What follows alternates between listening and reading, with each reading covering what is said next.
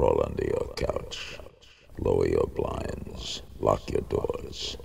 And now a tale well calculated to keep you in suspense. You all ready to join me today in our trip to outer space? Yeah. Albert Shivers. The Matrix doesn't have him. That's very true. Come along quietly or not. Night, Goodbye, Wills. as I about the time to bright. from Albert The Shivers. mistress of the fading light. They don't have to like it. They're trying to put a caravan. The general concept is that creativity flourishes in, a, in an atmosphere of freedom. Hello, folks, and welcome to another episode of the Planet Shivers podcast. Today, Kimbra is on the show, and she is a lady from Staten Island with a lot going on. My hometown, so that's cool in and of itself.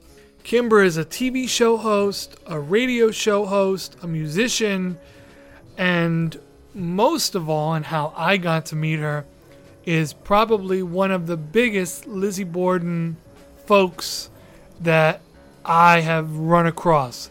Everybody, you hear about Lizzie Borden, you know the, the the general deal of what her whole story is. But Kimbra has wrote a book about Lizzie Borden. She hosts a podcast about it and runs a website. All this we're going to cover in this podcast. I would like to first tell you an important story to me. Once I started to make visual art my main deal, one thing that I really wanted to do was to have an art show of my work in my hometown on Staten Island.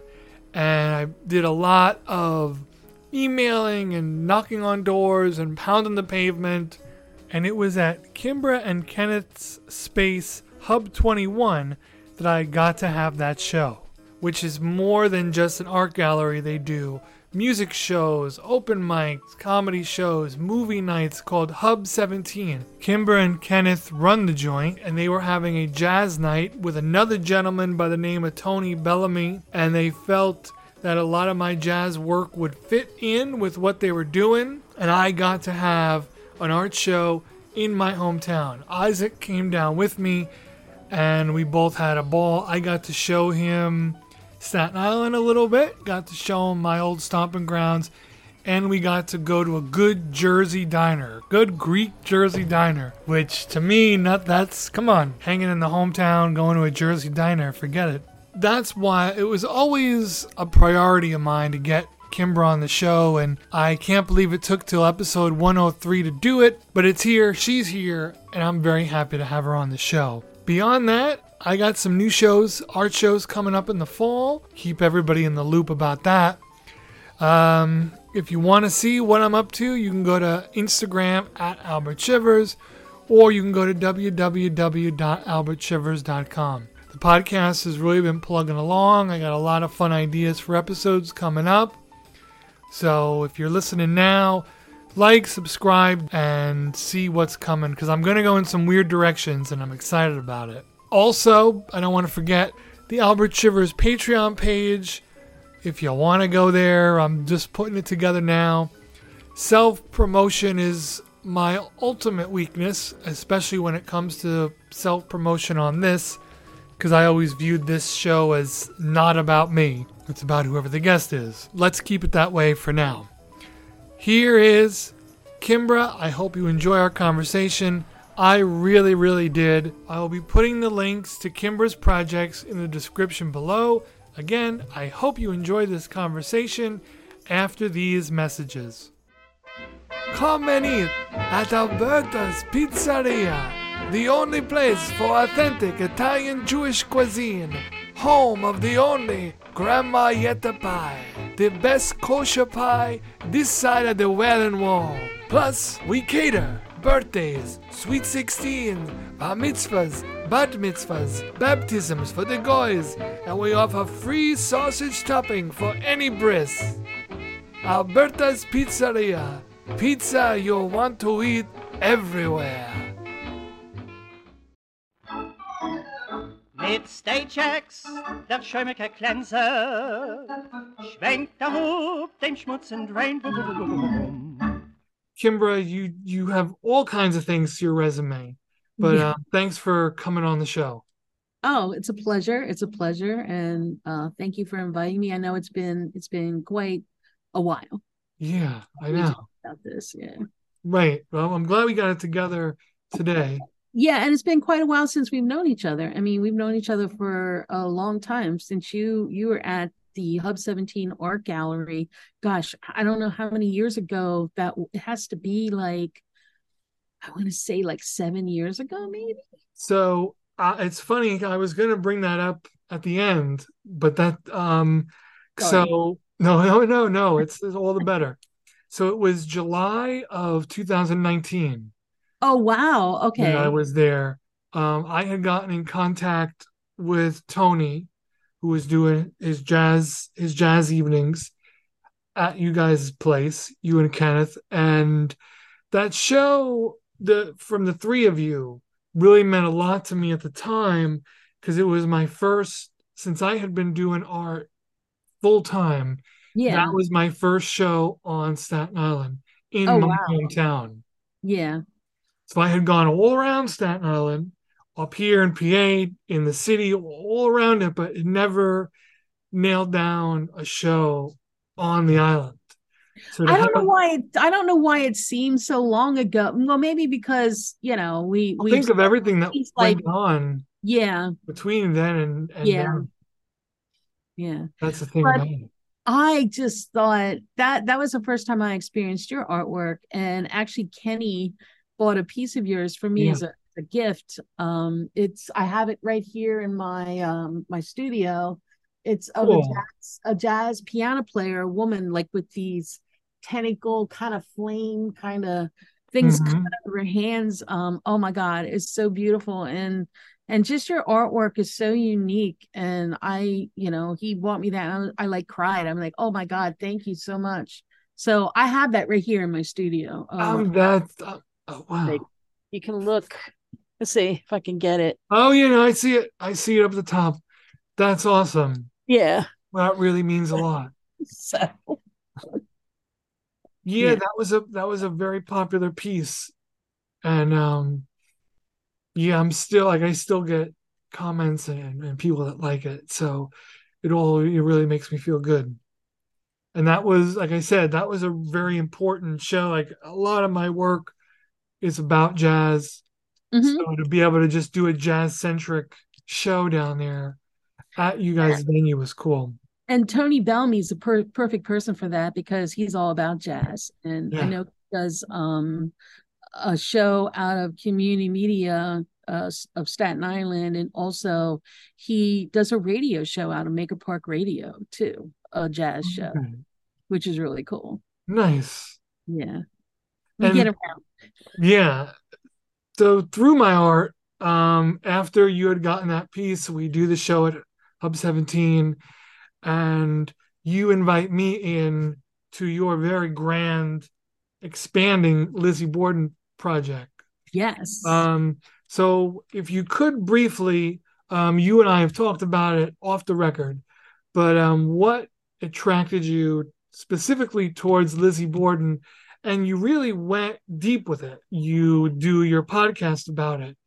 You are very knowledgeable. You went to the house. So what what brought you there? What brought you into it? yeah. Um, it's it's such a long story, but I'll try to condense it. Okay. So, so um, it it was about 25 years ago. I had gotten asked to go to the to visit the Lizzie Borden house. I had no idea what it was about. Somebody, you know, a friend of mine said, "Hey, let's just go. It's a bed and breakfast."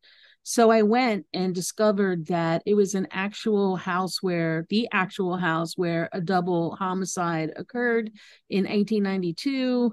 Lizzie Borden um, killed her stepmother with an axe 19 times in the head, and then an hour later, allegedly killed her father uh, with an axe 11 hits to the head. So that's the premise of the story. It, it's it was an unsolved crime. They never proved that she did it. There's a lot of circumstances around it, but it's a fascinating case. There's lots of components to it. So that's where it all started. And I decided that you know, it was such a cool case and I was interested in just true crime. I mean, look at the OJ case. It's similar to that where 50% of people think that he did it and the other half thinks that he didn't, but mm-hmm. he was acquitted.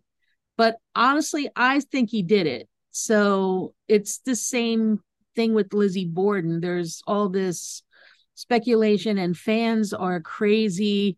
You know they they go to the bed and breakfast so they can be in the actual home. It it is um still decorated from the 1800s so you feel it takes you back in time. And right. you, know, you get to explore the house and i've been there like five times now and and i was on a, a trial a mock trial twice um, for the prosecution side and we lost the case twice. Um because it's so hard to prove that you know it's like all hearsay and and evidence was nil back then because there was no forensics. Right.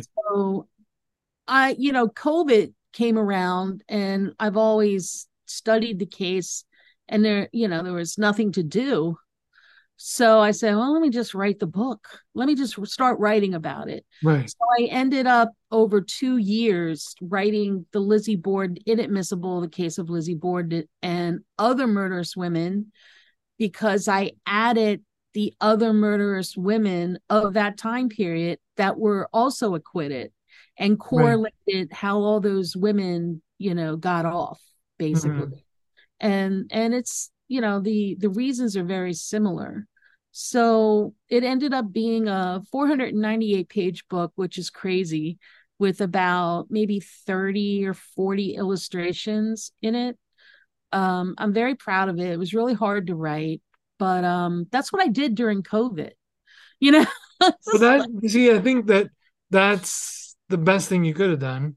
Yeah. The silver lining for anybody artistic was that the one thing we all strive for and fight for is time to do what we want to do. Yes. And we, in a in a very uh, sideways manner, we were handed all this time to work yeah. on crafts. And, and what's really crazy, um, I'm I've never considered myself a writer. You know, I've never thought that I would write a book. Mm-hmm. So here I am I was just so absorbed in the story and and the other women's stories too, which were were really crazy. Some of them, and the book is not for the faint of heart. It's it's a lot of um, the murders I describe vividly, and and I know one of my friends couldn't get past like chapter four because it upset her so much. She just couldn't stomach mm-hmm. it but it's real and i wrote what was real like the like a hatchet murder is not pretty. I'm sorry. So, you know, I right. there's no way I can beautify that. Yeah. so, um, but um, I I had a lot of trials transcript in. Um, uh, it's it's based on history. It's a very uh mixed storytelling historical book. That's why I'm so proud of it because I think I really covered the pertinent information um factually because i have a lot of references in the back like you know mm. that, that, i got my sources where where right. i got the information from so and there's been many many books written on lizzie borden uh so what makes mine different it has the other murderous women and history component in it okay so, so, so as you wrote the book and included other women uh-huh. you see are there any parallels between the Lizzie Borden case and their cases? Definitely. I I um dedicate a whole chapter on the Society of Women in the 1800s and you know women were repressed back then men ruled they had all all the um the power and if you were a woman basically the only two jobs that you could have really was a nurse or a teacher it was really unheard of. You were really basically a housewife. Mm-hmm. Um, if you had any sort of money, your husband, it was your husband's. You you couldn't own your own money or have your own money unless um, he died and it was kind of willed to you. So that was the controversy because um, Andrew Borden was one of the richest men in Fall River, worth millions of dollars. And if he died, the girls, Lizzie Borden and her sister, would inherit that money. Mm, okay. and and he was known as a tyrant supposedly. Um you know they lived modestly but they could have lived in a really rich area and he he wouldn't give that to the girls. So in a lot of ways um women back then they they had no choice. There were there were a lot of different reasons. You know if you got pregnant and and you know you you had a baby out of out of wedlock that that was really bad too um there, there's so many reasons and the the weapon of choice was really poison back then so Right. men were like afraid if if they were fighting with their woman they were kind of Mhm. afraid to drink the tea Right. Right. Make the dog try it first. yeah exactly exactly so so but yeah i i think i've included maybe maybe 12 other women in the book and one of them is polly bodine right here out of staten island she she was on trial three times for the same the same incident Okay. um it, yeah it's a crazy they're all like really crazy stories yeah a, one woman was an alcoholic and you know she um in an alcoholic fit threw her baby out the window um and she was let off because they considered like they put women in institutions back then so she was crazy let's just throw her in an institution Yeah. Yeah. Yeah. I've heard of that happening too. yeah so a lot of a lot of different reasons so i i did i devoted time to talk about historically about women and you know what we're kind of going back in time again today you know with roe, roe versus wade and you know women's rights um it's interesting like what's going on so Yeah. Well, it, just to say hate to have to go back to the hatchets. Yeah. Like- so um yeah, so I was planning on rewriting um this book and and adding some things that have happened since I wrote the book. Uh some things that come up, you know, Lizzie Borden case is always changing. So um and there were a few typos. I mean, no matter how good you think you are, you can go through a, a piece of work a hundred times Right. and later on still find like a typo hmm and it, it drives me crazy so yeah So, well, it's interesting to me about the book. So, you didn't consider yourself a writer. You're no coming. You're not really coming from a writing background, so it it probably lent to the book coming out very uniquely. How was it that you did your research? Like it, it sound what I like about what you're saying is this whole project sounds very grassroots. hmm And what how did you go about your research? Where did you find your sources and how long did that all take? well like i said the the book took two years to to write and finish i would say um 80% of that time was research and going online looking looking they thank god for online libraries so Yeah. I I use them a lot. I, I I subscribe to like two or three online libraries. So I would just borrow the books that I needed to read and I would read. Like uh, my routine was getting up at four in the morning, reading until about maybe nine or ten, and then I could just go about my day. So Wow. yeah, so I was on this really rigid schedule, but I, I didn't mind, you know, I got used to the sun coming up and you know, it was kind of peaceful and Yeah, mornings can do that. yeah. But but again, you know, you're reading about murders and stuff, so it, you got kind of got creepy sometimes too. Right. I don't know. Um, I actually am putting out an anthology this summer with Staten Island writers. It's a collection Okay. of short stories, poetry, um, scripts.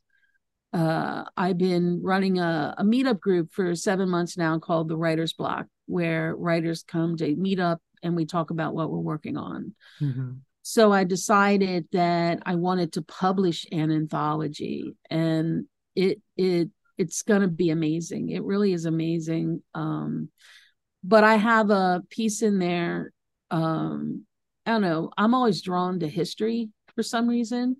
So the the one short story I wrote is called Not for the Faint of Heart, and Okay. it's about a woman, a a 16 year old girl in the 1500s in Rome, um, put on uh, death row basically to be beheaded because her father um, was a sexual abuser and abused her, and basically the mother, the two sons, her and her her friend killed the father and threw him over the balcony. They got caught, so they all got brought up on on The whole family. the whole family to be beheaded. And that's what the story's about. It's really, really um, an intense story. It's taken from a real story that happened in Rome in that time period. So that 20 page short story. Took me four months to write because I used the language back in the 1500s Okay. um, it, it was hard. It was a lot again a lot of research uh to to put yourself in in that place. So um yeah writing again in the morning about beheadings and master alexander the executioner because it's really a relationship about him and the young girl because he has a daughter his same age. So how are you going to execute a 16 year old you know it's it's it's that whole relationship. So um yeah that that's my story in the book. And when does all this come out? well the anthology will be out um at the by the end of august i'm hoping. And i am Okay. actually having a writers convention in october of this year inviting all you know every writer i can think of to come and and to set up a table like a, a massive book signing uh, nice. yeah so i'm excited about that And that's on Staten Island. on staten island yes Okay. yes That's you should cool. come out i mean you know like hang out um i don't know did you were you working on any graphic novels or anything like that or No, no. I- You know, it's funny I just um, I a friend of mine just came out, illustrated and writ his written his own children's book. hmm Um, i love that and it's all Halloween. I don't want to give too much of it away, but it's all Halloween. It's Halloween centric. yeah Um, and he is somebody. His name is Mike Strunk. You can find the book on um, on Amazon. It's right in front of me. It's called just called Puka. okay So if you know um, the little black rabbit that is um, folkloric stuff, mainly like Europe. I forget the exact country, but it's it's real big in one particular country, and um, it's a shadow shapeshifter. oh creature. wow So it's geared towards children, but it, it it has like lots of twists and turns, and it's illustrated amazingly. wow Like that was his COVID project. oh so what was your covid project then My COVID project was just art and the, keeping the podcast above water. yeah And I think that um I ended up see i i- it's it's hard to say to anybody, but COVID probably helped my art oh okay. Because that gave me time to do it. yeah. And yeah. it introduced everybody to Zoom and Skype and FaceTime, those people who wouldn't normally have been on it. And I probably got to have guests and people on the show that I would have never had. Had it Mm, not been for Zoom, particularly be just becoming so commonplace in the culture. right. Right. So I was able to get people, be it musicians, artists, whoever, from anywhere. Like there was Yeah. no restrictions anymore. yeah So in those ways, it helped, and it it whether it was the madness of COVID or the moments where it was calm, it all just poured into my work, and um, there was just a handful of people that I spent time with at that time, and um, it was all artists and musicians, and you know, you're. I was working alongside my friend Mike while he was working on his children's book. wow I was just experimenting and coming up with new concepts and you know everything. I mean, COVID was a big thing, but everything that we do affects the path to where our art is headed. If we're really, if we're letting that stream of consciousness carry us, yeah, we're going to evolve with our art no matter what we do. Oh And my God. COVID yeah. just created a world where, like I said before, the things that the artists hate to do, like work, um, normal work, we should say, Yeah. we didn't have to. like and- the nine to five kind of. yeah, that was gone. And uh, for me personally, I don't want to speak for everybody, but in my life, everybody was safe. So I didn't have that to worry about. Uh, so I just dedicated whatever all the time I had to art. Yeah, that's so cool. Um, I just did a, a radio show yesterday. Um, I'm I'm so blessed to be able to do this radio show.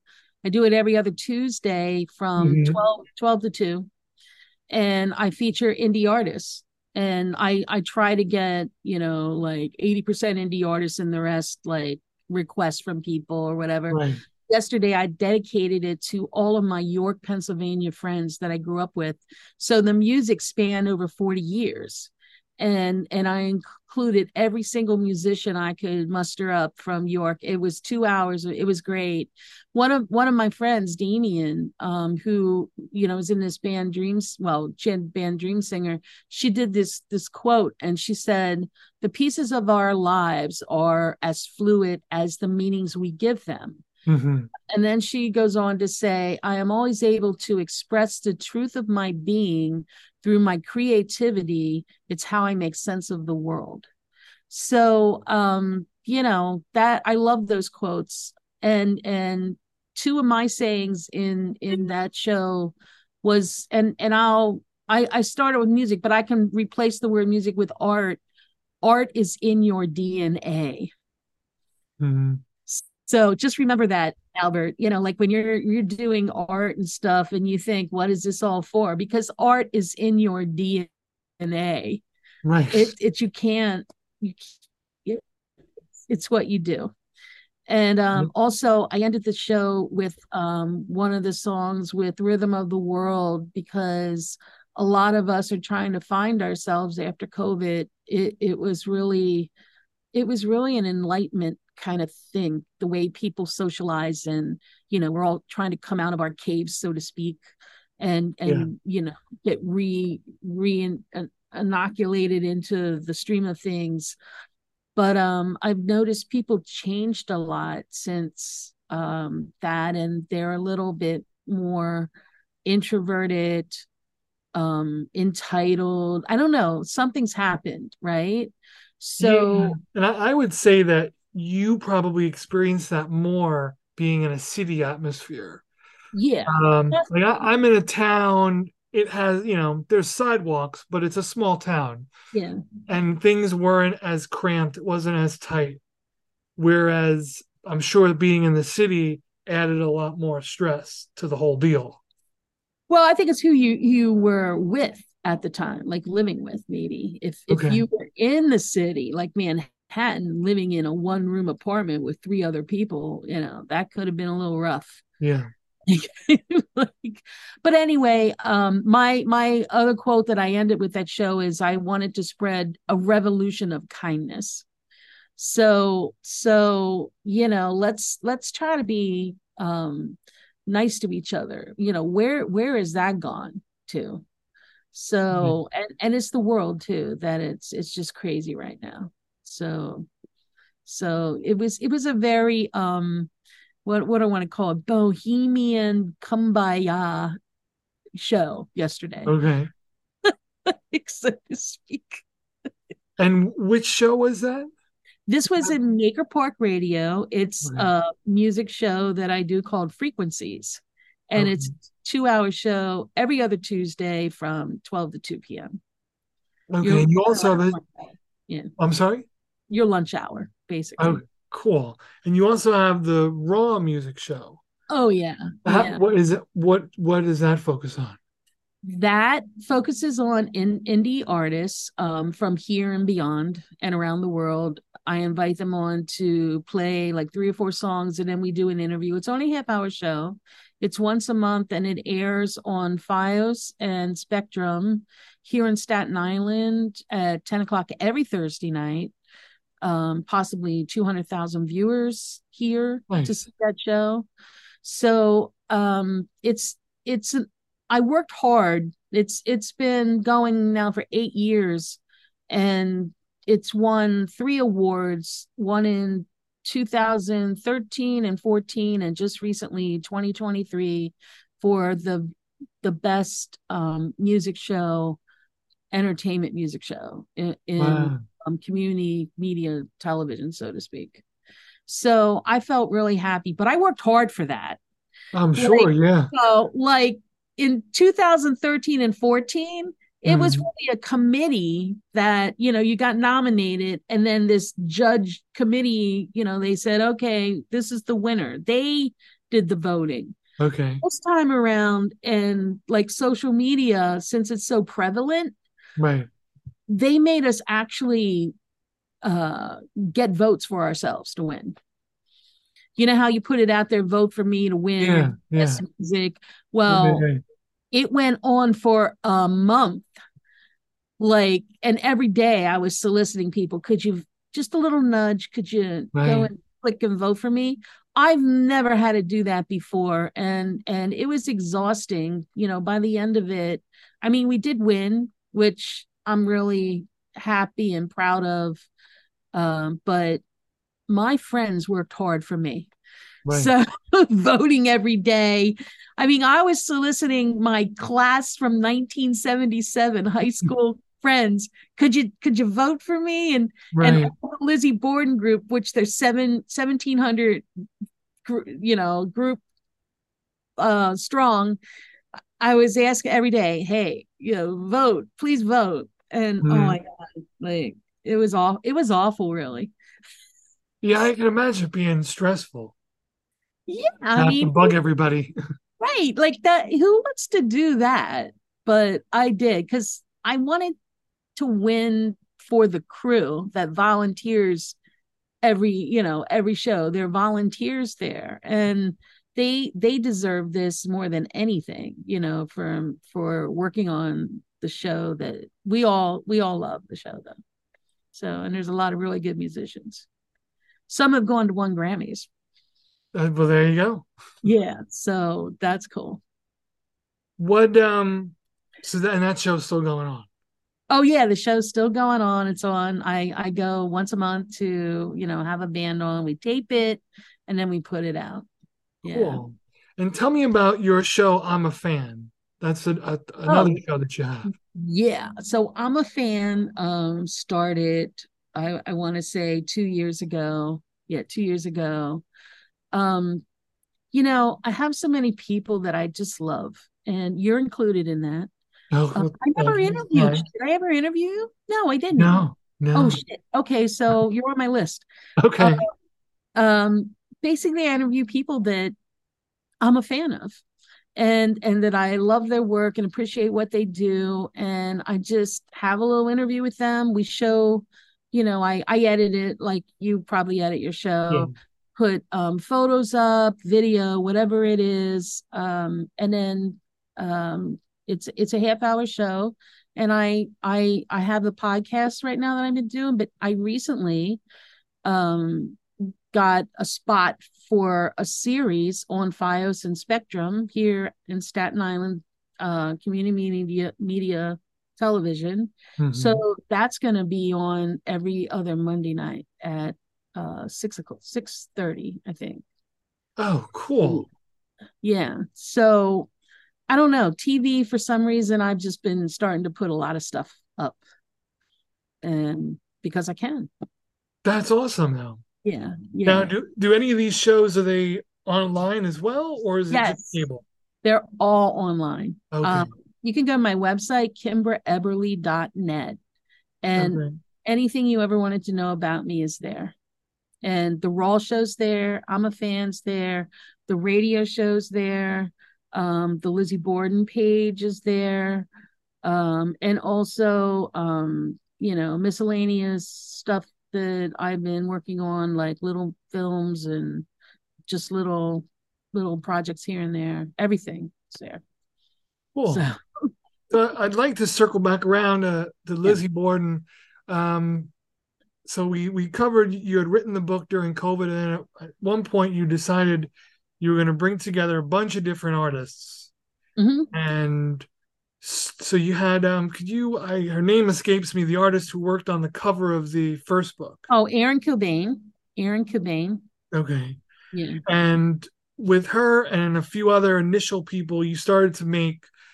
You had your trading card idea, Right. some other little Right. projects. Yes. talk a little bit about that. What what started that idea? Yeah, so um so the house was sold. The the bed and breakfast was sold to an owner um who who in in a lot of Lizzie Borden fans' eyes was not a good owner and he was taking down the shop, you know, where people would buy their knickknacks.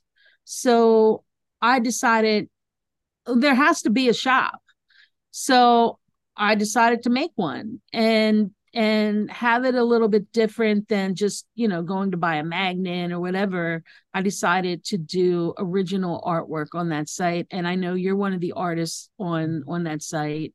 Um and and came out with a line of trading cards also like that the the painting or the illustrations on one side and you like if it's Lizzie Borden and you turn it over and it's information about her they're, they're like baseball cards but there's Right. different aspects of the story so I think so far there's maybe like maybe 12 trading cards something like Okay. that um so you know we continue to build on that shop it I took a little hiatus from it uh just because of life yeah.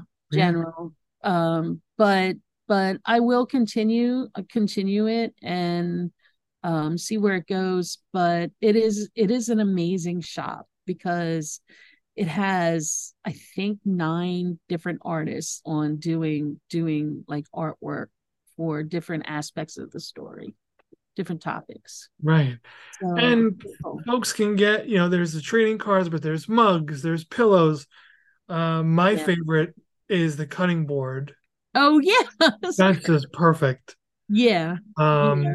so there's all kinds of stuff like that too. The hats, socks. yeah and i got little mini hatchets now oh, do you? like That's cool. Christmas tree ornaments. Mhm. Nothing like a hatchet for your Christmas tree, right? Right. when you talk about the the you said the owner of the house wasn't a good owner. Um so was he like pulling things away from the history of the house? Pulling it in Yeah, like he, you just want to not care and just live there and no, he still has a bed and breakfast, but it's his decoration. So, like, you know, he added like weird lighting, like red and blue and yellow lights at nighttime to every room. He's more into the paranormal aspect of it. So, um, and and he was charging more like used to go there and and pay one price and get breakfast in the morning. And it used to be johnny cakes you know like what the boys had. I mean like nostalgic type things Okay. um historic things that used to go on. Um that's the reason as as a, a fan that you would go there to experience that. Yeah.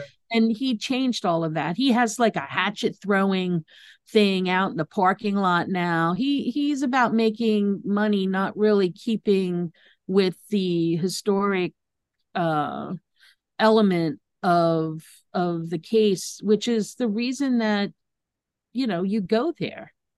You want to be in that victorian setting and and it's the original house for god's sakes. Yeah. why are you going to mess it up you Yeah, know it's- it sounds like he's out for like commercial he is stuff. he is definitely So I can understand then. yeah but he's the mm-hmm. owner so you know we really have no say in what he does so Right. yeah But it does, it's the original way does sound very immersive in the history and Oh my God, back. Yeah and and you know you they they never charged extra for for doing like things if you if you had a ticket for the bed and breakfast if you paid then you know breakfast was included because it's a bed and breakfast and breakfast You know, Right. it's not extra. And and um like to tour the house or to go in certain rooms, he would charge extra. It's like why? We had the whole house to ourselves when we went there to explore it. So like and he put a bedroom in the basement. Like, why would you mm-hmm. put a bed in the basement for a guest to stay there? I, I don't know if it's still there. I think that's kind of illegal when he did. So I don't know if it if they kept that or not. I'm not sure. He put a Lego bench outside, a Lego bench. That's definitely not 1800s. No, it's like, why are you doing that? Like, He, he sounds very shticky. That's what it Yeah. sounds like to me. and he has a lot of other places that he owns across the country, like haunted places. So Okay. yeah, he's he's into the franchise of his company, not really the the different places themselves. Hmm. So Oh, so the other thing I did during COVID and why I kind of stepped away from Lizzie Borden for a while, it's only temporary. I mean, I still do the podcast. Um is because I actually took up painting myself. Okay. Yeah, and and What inspired you to do that? uh, because I was bored out of my mind. Okay. And I thought, I mean, like, I love cats. Why don't I just like paint something? So I I had some acrylic paints at the house. So I did. I I went on YouTube and I studied YouTube tutorial to tutorial. I can't say that word. Tutorials. Tutorials. How you say Yeah, that word? you got it. You got it. yeah tutorials whatever it is and um like how to paint a rock you know so i would just Okay. do a rock or or um you know how to paint a cat's nose you know so i would do that and um like during covid the whole time 2 years about the same time i was writing the book and and painting at the same time i actually ended up with 30 some paintings and i did an exhibit at Hub 17 myself. Um, it was called Coexist, and it was about Mhm. how animals exist on Staten Island with people. Okay. Um, because my my outdoor cats always hang out with raccoons and stuff. So I had one Mhm. like a cat and a raccoon. Um, and I I um did the exhibit. Um, and it was very successful. I was scared shitless, scared shitless, but somebody put my artwork in the category of folk art Okay. and, and urban folk art. I'm sorry, urban folk art. And I I guess you can get away with anything when it's in that category because it doesn't have to stick to any rule. Mhm. So if something looked a little off, then okay. Okay, gotcha. But I liked a lot of colors. I love colors. So so like a lot of my paintings are very colorful. I don't know. I don't know, Albert. It's just I'm the type of person I I like to try things. So I just do. Well, that's the. I mean, that's the first step to figuring out anything, really. Yeah. And there are plenty of people who don't try, and you know, you tried it and you found you liked it. People liked it. Yeah. Yeah. There you go. Most artists like, I mean, you stick to one thing, right? Like me, I'm all over the place. So I was like, okay. Well, I like I, I mean I, on on my path, I, I was doing movies for a long Oh. time. Um, I was like I I start I like to write in younger days, and did that to college. End up saying, okay, I'll write some scripts, and then they infiltrate the theater department. Hmm. And then that ended, and I said, "Well, I have nobody to read these scripts that I'm writing anymore. Let's just make movies." So I did. Um, I mean, they're all very guerrilla films. And I put all my heart and soul and effort into them, Yeah. but um, definitely like um, content over over like video quality. I would be maddened when I'd come across people who were um more into the camera than the making the film. And it's so like not a problem with that, but I was into the art of it. Like it could have been a the rinkiest ding camera that I could get my hands on as long as I was filming something. And I was getting into art at the same time and decided to choose. Make a very long story mm-hmm. short, is that if I was gonna try to be successful in some form of art, I needed to be. I felt I needed to be hundred percent into one or the other. Yeah. So That's probably a good way to go though, because it's it's like jack of all trades, master of none kind of thing. You know, that's pretty much yeah. Yeah, where- maybe. And and I had done like the the last film that I worked on, which just was disintegrating around me as I was What's working the genre, by the way? Horror? Oh no, no. No. Um, so let me think here. There was some horror. There was a lot of very dark comedy.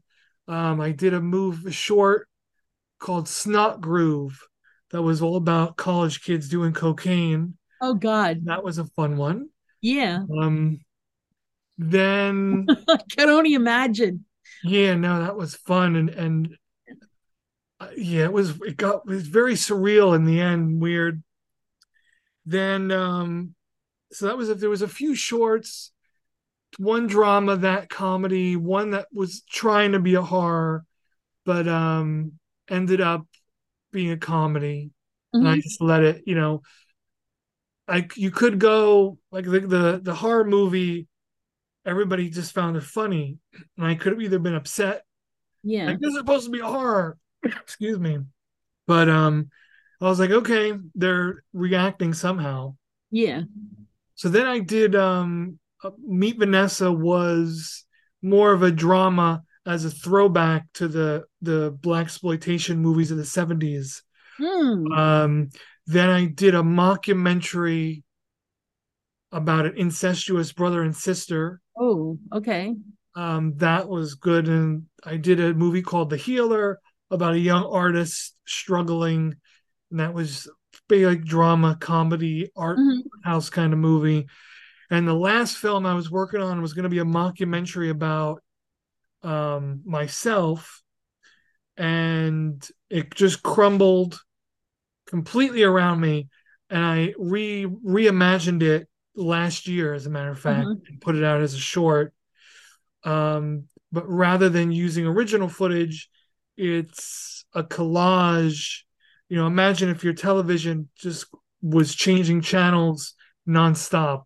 Oh wow. It's a it's a collage of all shows and movies and things that influenced me, mixed with original footage. Hmm. That it's I forget the exact number, but it's a few hundred different clips that range from a second to a half second, all strung together to create a narrative. Wow. Basically, pokes fun at myself. Is that online? It is, yeah. Oh, so you need to send me the link so I could see some of these things. Yeah, um, some of them are online. That one is. That one is called Mundo Alberto, and that one is is hidden on YouTube purposely. Oh. I will send you a link to it. Yeah, thank you. I just kind of slid that movie out there and didn't really give it too much fanfare because it was more an exercise for me. Mhm. I realized that as it went on. But it's fun. There's um I did animation for it. Um Oh, there's two bits of stop animation rotoscope That's animation hard. that I did for it. That's yeah, really hard to do animation. Stop animation you did? It was rotoscope, um, which is a no idea. style of animation where so early Walt Disney movies used it, and the uh, animator Ralph Bakshi used it in the 70s and 80s, Hmm. where you take a figure and you frame by frame trace over it. Uh, if you ever wondered how like Snow White looks so fluid compared to the dwarfs, that's what they did. There was an actress who acted all that out, and then animators traced over frame by frame. Oh wow. So I did two jazz scenes in black and white. Hmm. Um, one is just more like a I. There's a joke where a pencil drawing of mine comes to life, and in the movie I'm talking to a psychiatrist about it, and it cuts to this animation of a jazz dancer who oh. appears to be dancing around the page. So that was um it was a 30 second clip at 10 10 drawings per second, Wow. 10 frames per second. Yeah. That's a lot. Um, so that was all on COVID time. Yeah. Just sh- close the shutters and lock myself away for a day and just Wow. trace. Wow. But it's was worth it in the end because I'm sure it's really cool. You have that too. You can send me that link. Yeah, that's in that's in Oh, that's in Bruno that. Okay. movie. That's All all right. part of it. Oh wow. So So why is it private? Why didn't you just let it out there? Like Well, I I use a ton of footage um from TV shows. oh, I got the Movies, copyright. Yeah. Um so there's all that and I when I started down this path, I thought about it like, oh man, you're to be using all this stuff and I just didn't care. And I even did that in my movies like it would annoy the hell out of me and I I understand it. But I would have people working with me who are far more professional yeah. and far more knowledgeable about things to do and i just wasn't going to be bogged down by a can of coke in the Yeah. background so maybe i was shooting myself in the foot but the art the art came first Yeah. so I just, I just never bothered with it and i did a few festivals and um those were the kind of things that that got my way and that Yeah. only helped my decision to just stick with visual art Yeah. um, and not worry so much about film because I wanted to do what I wanted to do. Right. And Of course. there was a lot of rules. To, You, you had your mojo going and you didn't want anybody to interrupt it. yeah, yeah. no, I get that totally. We got um for the incest movie, we got kicked out of a Dollar Tree, which was very funny because I wanted the character to go in. I thought, how awful would it be if she went in to buy a pregnancy test from the Dollar Hmm. Tree? Mm. um, which is a reality for some people. But I, because I had seen it, and I'm like they really sell these at the dollar store, Wow. you know. Um, so to be in Are that, they cheaper? Man, they're a dollar. It's a Dollar Yeah. Tree. It's like, Um, I so wonder how just- real, how how accurate that could be. who knows? Who like, knows? But I just seen this incredibly dark comedy in it of the pregnancy test from the Dollar Tree. So we did this whole scene, and Dollar Tree is very strict about doing any kind of filming in there for some reason, and um, they kicked us out. So that was that was kind of fun, and the actress had never been kicked out of a store before. He said, "Don't worry about it. The more films you do with me, the more you'll be shooed away from places." yeah. So yeah. it all worked. It was, but it led for a good scene in the movie.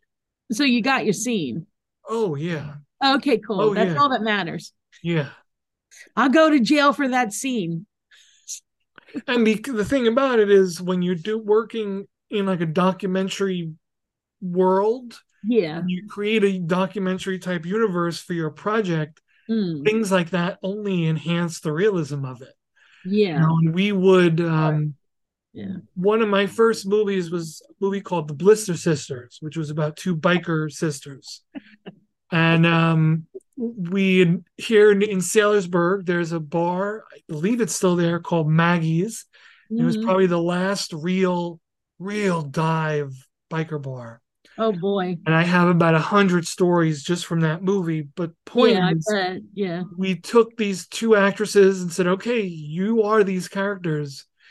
And we're going to go into this bar. There's myself and um, my buddy who was helping me.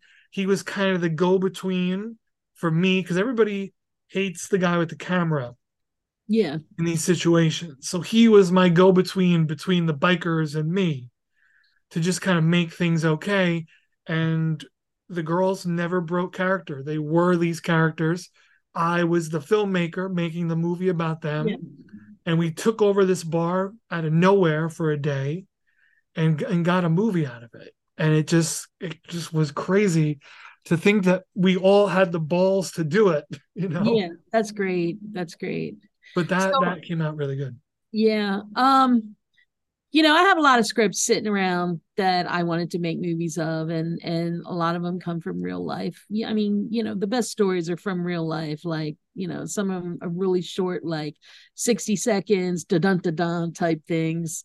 And um, the, I I recently got asked to work on a project called Poetry in Motion, Right. and it's where um uh Tom Figueroa, who's who's created this project, couples a poet with a filmmaker. Mm. So the poet, you know, they well, myself and this poet, we select one of her poems and then we shoot a film based on That's really cool. oh oh my god it's it's so interesting so i'm doing one this summer with her it's three minutes three minutes three minutes short but it's jam packed because um it's about a woman breaking it's a breakup story and about a woman being entitled i mean like strong you know like like she you know wants to um just end up on like strong and powerful and you know it's okay that i broke up because i'm a good person yada yada yada. So but i i talked to the poet and i said you know there's a lot of things that could really happen that are really cool. So why don't we make it like it's a dream you know like like this dream kind of thing that she's having that way if we do all these cuts like you know you're cutting from like the first scene we're doing are strawberries shooting up out of the ocean right Okay. and why are strawberries shooting up out of the ocean? Because she's dreaming this Right. and she's wearing a strawberry dress. Hold on a minute. My cat has been bothering oh, me.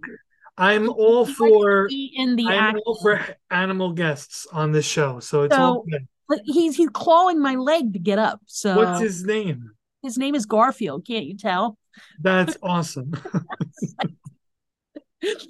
so anyway, uh, we're doing this poem, but I mean, we're doing this movie. But the one thing I just wanted to say, like, Uh, like I never do anything that's easy. I always challenge myself, like like writing that book. That was a Right. challenge. Um, like painting. Why am I doing that? Because it challenges me. I always like. I never do anything easy. So, um, I decided to have an underwater scene in this short film okay. and I'm like, what am I doing? So I I went on Amazon. I bought one of these hundred dollar underwater cameras. Right. So this summer we're going to her friend's swimming pool. You know that has all those cool lights and stuff. Okay. And we're gonna go underwater and shoot her. And I'm like, what am I doing? Like, how long can I hold my breath? You know, I'm thinking. of Have a snorkel. yeah, snor- I don't know how to use a snorkel Okay. like what if you're breathing and you you're a little bit lower and you breathe up suck in water you know it's I, like I've had the same fear. no like so um yeah so yeah that's what i'm doing No, so you you know I, I hearing about your radio shows um and the Lizzie Borden thing and and telling me about your films. yeah You you seem to be somebody who likes to work with other artists and Oh my there's God, a lot of inspiration from it too. yeah of Do course oh of course. Most definitely mostly all of my projects are community based with other people. And the the last music um i well oh so that's the other thing we didn't touch on. That's a whole other show. But i moved to new york city because i'm a musician. Right. and and you know i've been a songwriter all my life. And i recently did a show called um, shadow work where i wrote music around spoken word artists so Okay. they were like seven songs and we performed it. It was amazing. It was just amazing. It was a lot of work on my part because i've never done that before. But um yeah i love working with people. I think there's something to be said about um you know artists are so so introvert introverted into themselves you know and but but i find when you get a group of people together there's something magical that happens whether it's musicians whether it's a, a play like you wrote it's a theater group whether it's um you know artists like just sitting going to the hub 17 one day and just sitting and painting together. There's Right. that connection. And and i feel like we're all missing that for some you know we're, we're all missing that today like the the connecting part um because we've isolated for so long Yeah, and it's it's at least in my experience, it's easy to isolate, especially when you have all kinds of artistic projects bounce around in your head. yeah You could find yourself you could find it very easy to just be withdrawn Yeah, and that's sort of a form of mental illness in a way. Um, I think isolation is on one of Freudian's defense mechanisms. You know, you isolate yourself in order not to have to deal with other people, or I call it O- OPD, other people's drama. So, Okay. so, um, yeah, like you'd rather just be a loner, which Right. that's not healthy. It really isn't because you can get depressed pretty easily doing that. And Yeah. and many people people have um therapists are overloaded right now, you know, with Mm. with issues with people, you know, from COVID even, you know, stemming from COVID. Yeah, I was just gonna say, I think that's an underlying thing. Having had it for as long as I did, and um, needing to be left Mm-hmm. Oh yeah, I forgot you did have it. Yeah, Yeah. Needing to be left alone for so long does start to, you know, I mean, I, I'm alone a lot anyway, but even the Yeah. times when I am around friends or family, that was even taken away. And to like, spend all that time alone, it does get to you. So I, I can Oh my understand what God, you mean. yeah it's not healthy you know you need to get out there and and chit chat at least you know have um human human contact um Yeah. you know it's you yeah you you can't continue like that on that like path Mhm. so so yeah whenever i do projects i always make it i always um include people in my radio show i i take requests you Mhm. know I always, I always include people somehow Right. you know? Yeah. so um uh the lizzie borden shop include people you know Yeah. artists always Mhm. so i don't know i i really enjoy it and it's because i love y'all you know you, you there's a lot of talented people out there and and who need to be recognized and if i if i can in any way do that i will so thus i'm a fan uh the radio show the music show you know just like we got to do an art project some kind of community art project Right. right, yeah um actually they are at hub 17 i think next saturday they're doing they're painting the block Oh, a cool. block thing so Okay. a bunch of artists out there doing that aaron Cobain is running that Okay. Cool. yeah yeah Yeah, they were they were all the artists were were really good for the Lizzie Borden project that oh you my god together. yes yeah And what what I found the most fun about it is scrolling through the shop and just how you could tell everybody's work. Like yes wasn't just it didn't all blend together. Each one of them had such a unique style. a signature kind of Each yeah. individual item really did stand out. Yeah, I mean, y- you definitely stood out. Like, Oh, you, well, thank you. you have a mm. signature art look that is, It worked well for Lizzie. yes, yes, it did. It is great. It's great, and I still have your, I still have your book cover. Cool. That will still get done.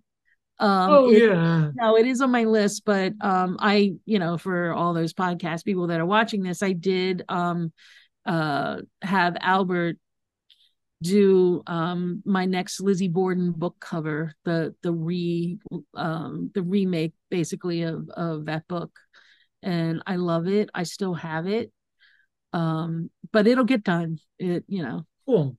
Yeah, Yeah, it'll be worth the wait. You know, it's because sometimes you do also have to put things aside for a bit. So I know all about that too.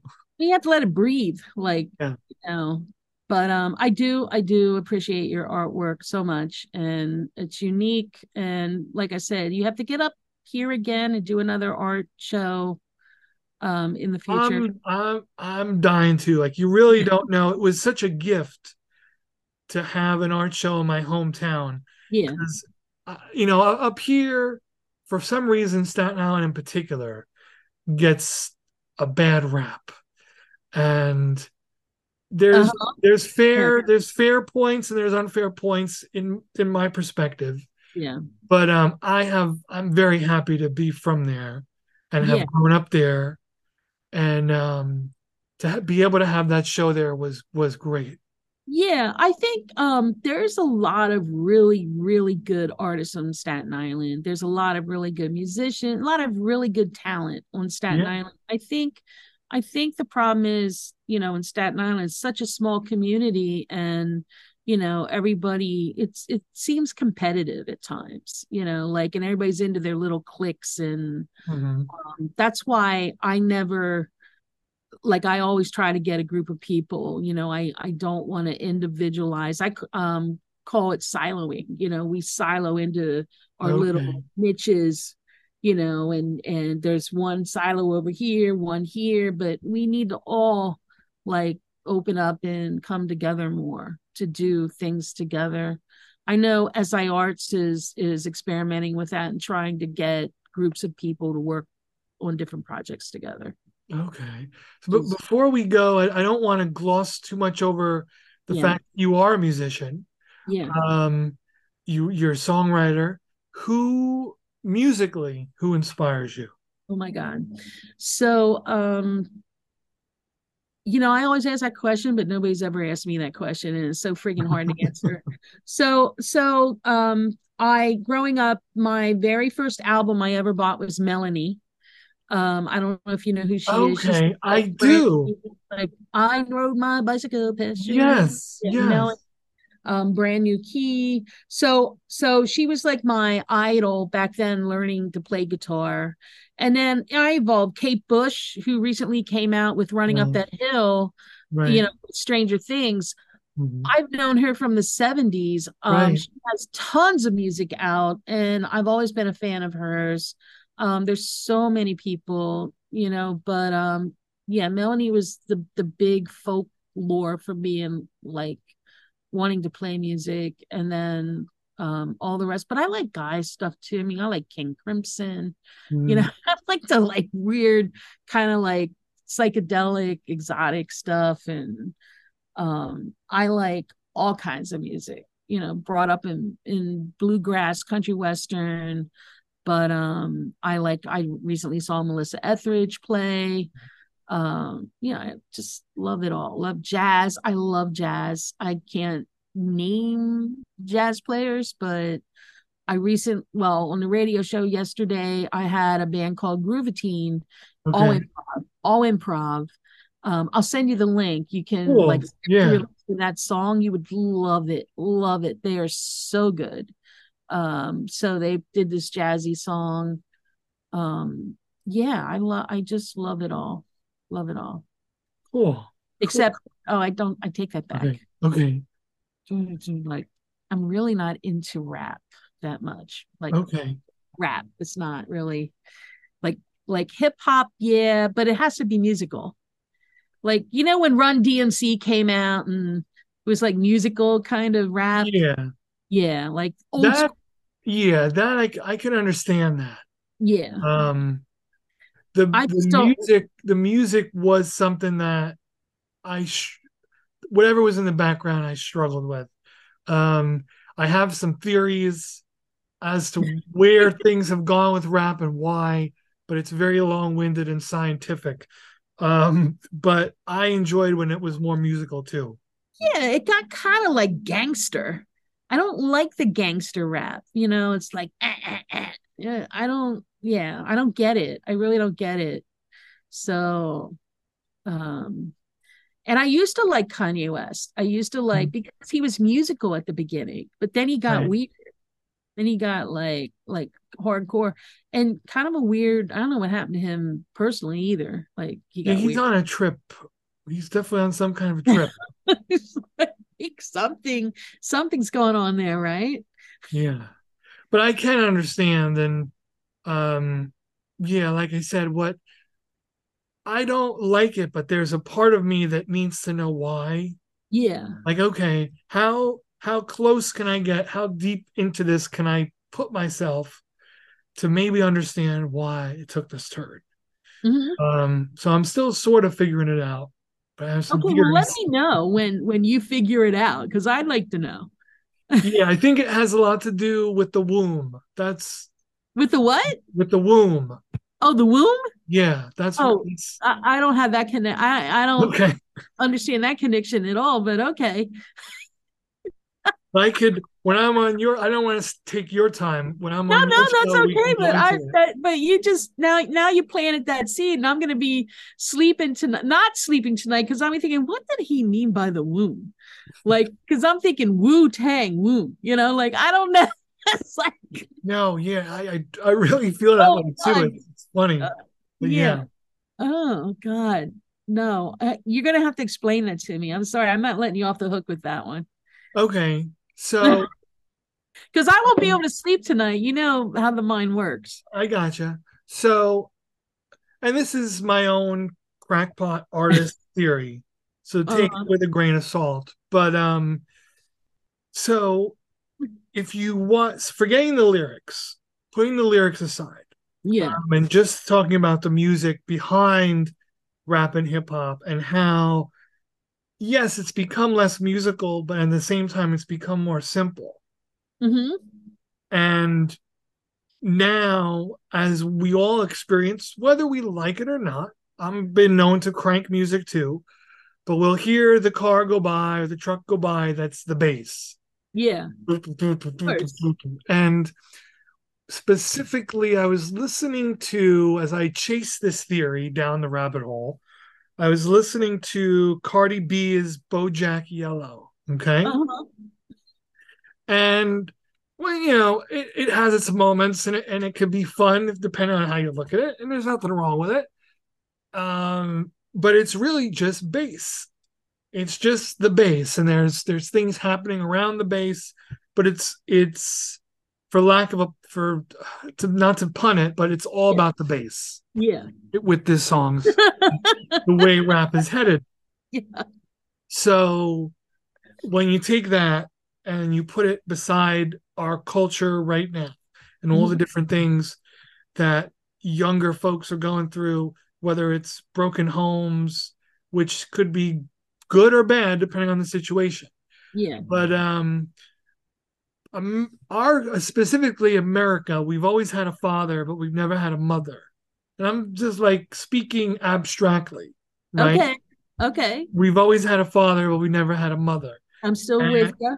Okay. And to shorten this a little, I feel like the evolution that music has taken is that we are all trying to go back to the womb in an abstract way because the first sound we ever hear as a baby is our mother's heartbeat. And that's what the bass in rap music I think is representing is our mother's Wow. heartbeat. That's deep. That's deep. No, I I I mean, okay, I can live with that. But but you're right. I never thought of it that way. That's an it's not it's it's not i don't think it's conscious i think it's right. very very subconscious Yeah. It's and the aggression very- with it who know i don't know um that i haven't gotten that far deep down there yet as to why the aggression it's very I do primal. think, i do think that um it has a lot to do with the heartbeat and us trying to find our nature again Our rhythm. yeah Our rhythm. Yes. Mhm. Yes, that's very primal. Oh my God. So um the song should be Get Down Into Me Deep. right and then have the boom boom boom boom um but you want to get away from that but but i understand that yeah i never thought of it that way Hmm. And what's what's you know what's more womb like than a car that you're blasting music in? right You right know? It's right consuming you, and it's it's all around you, just like your mother's heartbeat was. yeah yeah So I don't know. I mean, I've I'm not ready to get on the soapbox with it yet, yeah but almost. i would put that up on the shelf for a little while Right. but, but i would but i would test the waters you know like like now you know i'm going to tell kenny about this right okay, yeah, what he thinks like sure. that's Well, that's compa- a good comparison because you know you should talk to people that really like rap Right, right. you know Yeah, I have yet to discuss it with a rap person, which is right odd, right but it's true. right You should do that. Test the water and see what happens. Yeah, I have a podcast coming up, as a matter of fact, that Oh. will work perfectly. Right, because we we as sort of non-rapper people can talk about that and and I can honestly I get it. I get it. But I don't know if they would get that concept. Well, and it, it may not. It may be a concept that's gotten because I'm not as deep into it, and I don't Right. look at it the same Right. way. I mean, I, I mean, there's rappers that I like. Like MC Lyte is somebody I can listen to Mhm. all day, every day. Yeah. Um, and there are ones that are a little bit more artistic that I've gravitated to over the years. Um, but I could also go all the way back to the Last Poets and Gil Scott Heron Mm. and even old blues tunes. Um, geez, I was just listening. There's an old blues tune called "She's a Hum Dum Dinger," and um, that's it's just early rap. He just happens happens to be playing an acoustic guitar. My dad used to play 78 records, right? Remember 78 records? There was this one song called Slap Her Down Again, Paul.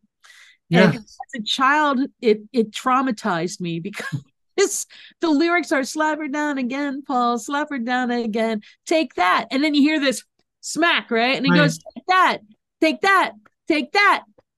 You know, it's Yeah. like going on and on. And I'm like, oh my God, turn it off. Yeah, old music had no rules. it, it had no rules at all. They some of the songs were just wow, okay. But um yeah, so I will um you I will never look at rap the same way again. Thank you very much. You're welcome, man. You know, the womb. I'm, I'm I'm I'm happy to to stick that earwig in your mind. Oh geez, thank you. Thank you so much. Well, this has been a lot of fun, Kim. Yeah, And, it um, has It was, you know, again, I want to thank you for the show back in in 2019. That Yes. show did really mean a lot to me. yeah. And, um, hopefully, we'll be able to work together again at some point soon. oh my god, yes, we should definitely. I'll I'll talk to Kenny and see what we can do. And remind folks again for the listeners um, where people can find out things, what you're up to. Yeah, it's just kimbraeberly.net. It. Okay. And it has everything on there my instagram facebook everything we talked about i'll send you the link Okay. And where can folks find out things and the events going on at Hub 17? um we have a newsletter so um i can send you that link also and it's one of those those things you hold up to your phone the the square code the r what's that called the r something Oh, code the QR code. QR Yeah. code, right? So you just go like this, bump, and you're you're attached to the newsletter. So I can send you that QR code in like a a flyer kind of thing. Um, and I'm in charge of the newsletter, so I post everything that's going on for the month. I only do it once a month because people get annoyed with annoyed with emails. I don't bombard. I just Right. that's it. That's what we're doing. Um, and that's uh I know onwavestreet.com is Hub 17's website, but it, I think he has two that go to the same place. And I think Mhm. the other one is hub17nyu.com, I think it is. I'm not sure. Okay. But I'll I'll send you all those links. Yeah, and I'll, I'll be posting them in the descriptions of the site. This way, folks can just get right to them. Um. So yeah, thank you again, Kim. This was this was a lot of fun. Oh yeah, it, I I enjoyed it. I I was cracking up the whole time. Thank you, everybody, for listening to this episode of the Planet Shivers podcast. You could find this episode and 102 more on all major podcast platforms and YouTube with a little bit of video. Got some good episodes coming up, so please like, subscribe, keep following the show. It not only helps me out, but it helps all the people who are on the show out. Let's spread it around. This underground guerrilla Ragtag podcast is slowly picking up steam after 103 episodes. But I'm going to keep it going no matter what. So, again, like, subscribe, share it around with your friends, even if you're all sitting around laughing at it. I don't care, as long as you're listening and having a good time.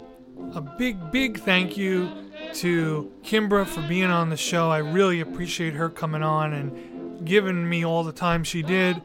Until next time, take care of yourself and take care of somebody else. I like Albert, and the others are okay, but I really want to go home.